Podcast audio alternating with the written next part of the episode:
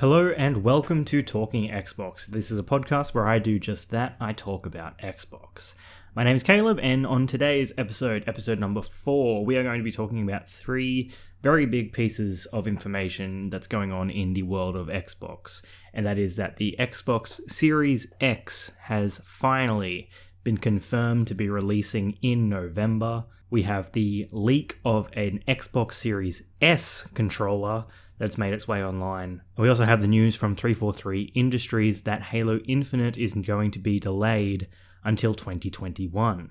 So let's start by talking about the Xbox Series X launching this November. There was a post by Will Tuttle, the Xbox Wire editor in chief, this morning, saying that the Xbox Series X launches this November with thousands of games spanning four generations. The blog post says today we announced updates to Halo Infinite's launch timing, which we will talk about very soon. Our vision at Xbox and 343 Industries has always been to deliver the most ambitious Halo game ever for our fans, while also balancing the team's well being. To do that, we will need more time to finish the critical work necessary to launch Halo Infinite, which will come in 2021. We have plenty to keep you busy until Chief arrives. There will be thousands of games to play, spanning four generations, when Xbox Series X launches globally this November and over 100 optimized games for Xbox Series X. They're built to take full advantage of our most powerful console, and with brand new console features like hardware accelerated DirectX ray tracing, frame rates up to 120 frames per second, faster loading times, and quick resume for multiple games, playing will look and feel better no matter which games you choose to play on day one. So let's talk about the obvious thing. With Halo being delayed, there is now no real massive launch title for the Xbox Series X. Halo was going to be releasing with an Xbox for the first time in a long time this holiday 2020, but that's no longer the case due to Halo being delayed now. But we do have, finally have a window for the Xbox Series X, and that is November. We don't have a hard date in November. But they've been saying holiday 2020 for a long time, so we knew it was going to be somewhere around October, November, December, but now we know that it is November and we're looking for a hard release date, hopefully to be announced soon. The blog post goes on to say that more than 50 new games planned for this year across generations are optimized for the Xbox Series X, including Assassin's Creed Valhalla, Dirt 5, Gears Tactics, Yakuza Like a Dragon, and Watch Dogs Legion. With smart delivery, you only have to buy these games once to play the best versions for your console across generations. New games developed for Xbox Series X and launching with Xbox Game Pass, including exclusives like The Medium, Scorn, Tetris Effect Connected, and more. I go on to talk about the Xbox Game Pass and how beginning September 15th, Xbox Game Pass Ultimate members will also be able to play more than 100 games from the cloud with the xCloud program. And then they're really backing up the whole backwards compatibility thing playing being able to play games from the original Xbox, the Xbox 360 and the Xbox One along with any new Series X games on the new console. So it's interesting to going to see the marketing shift from new games. I think they're going to go to more of the backwards compatibility because that's all they've really got to lean on right now. We don't have Halo as that launch title anymore. But what else is there to talk about with the Series X? Well, now that we have a soft date with November, let's talk about price. What is the price of the Series X going to be? We know that Microsoft want to be very competitive on the price this time around, and there's this game of chicken going on between Sony and Microsoft at the moment about who's going to be announcing the price first, whether one announces first, the other one will undercut that price, or what. So I'm going to give my completely, really unresearched, unfounded opinion on what I think the price is actually going to be for the Xbox Series X, and I'm just going to throw it out there and say that the Xbox Series X will be $450 US. Now, I'm basing this off a couple of different things. At the moment, here in Australia, where I live, I can go down to EB Games and I can buy an Xbox One S, uh, a one terabyte one, for 399 Australian. That is about 285 US dollars. So a one terabyte Xbox One S still costs nearly $400 here. I can go and buy a Xbox One X for 549 at the moment. That was the best price I could find, 549, which goes to about 390 US dollars. So if the current strongest Microsoft console here in Australia is still 549, 390 American, it's got to be more expensive than that, surely, for the next generation of consoles. So I'm going to predict that it's going to be $450 US, which in Australian dollars is 630 that's about where I'm leaning. I'm not sure, I can't remember, but I believe when the One X launched in Australia, it was $650. I can't remember that for certain, but I think it was around that time, and I think it's only gone down about $100 since that, and that was over two years ago now. So, when will we get this announcement of price? I don't know, but I do know that Gamescom is in 14 days. That begins on the 27th of August. We know Xbox is going to be there. We know that Xbox is supposed to have an event in August, despite them sort of stepping away from that Xbox 2020 messaging that they were pushing, where they wanted to have an announcement every month. They're sort of moving away from that, but I still think that we will get an announcement of price and a solid release date by the end of this month, probably at Gamescom.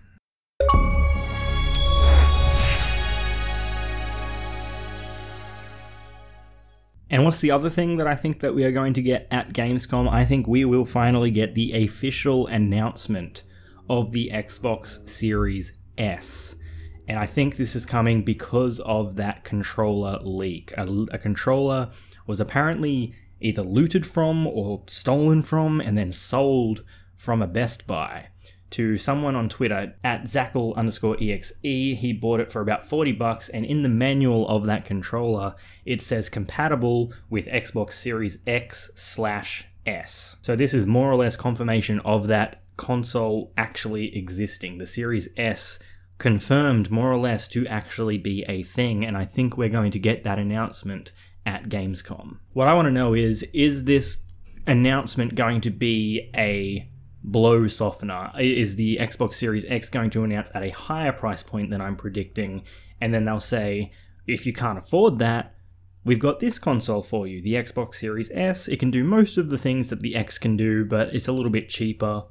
Doesn't have quite the processing power. I'm not sure. If it, is it going to be a blow softener? We've never really had two consoles that are vastly different release at the same time. Sony has obviously announced the PlayStation 5, but the only difference is one is a digital edition and one isn't. So it'll be interesting to see if we do get this Series S announcement with this controller. Is that going to force Microsoft's hand? Again, nothing has been said from Microsoft, as far as I could see, about this Series S controller. They're playing this very, very close to the chest, which is very interesting, and we'll have to wait and see what's going to happen from it. Just like we will have to wait that little bit longer to play Halo Infinite. This morning, Chris Lee, a studio head at 343 Industries, put up a post saying, Today I want to share an important Halo Infinite development update with the community. We made the difficult decision to shift our release to 2021 to ensure the team has adequate time to deliver a Halo game experience that meets our vision. To be honest, I think this was expected. Uh, I, I I was still caught a little bit off guard because the last blog post they put out, they sounded very confident and eager to continue working on the game and improving it after the July showcase. But that being said, this year has just been one of those years. Uh, things change at the drop of a hat.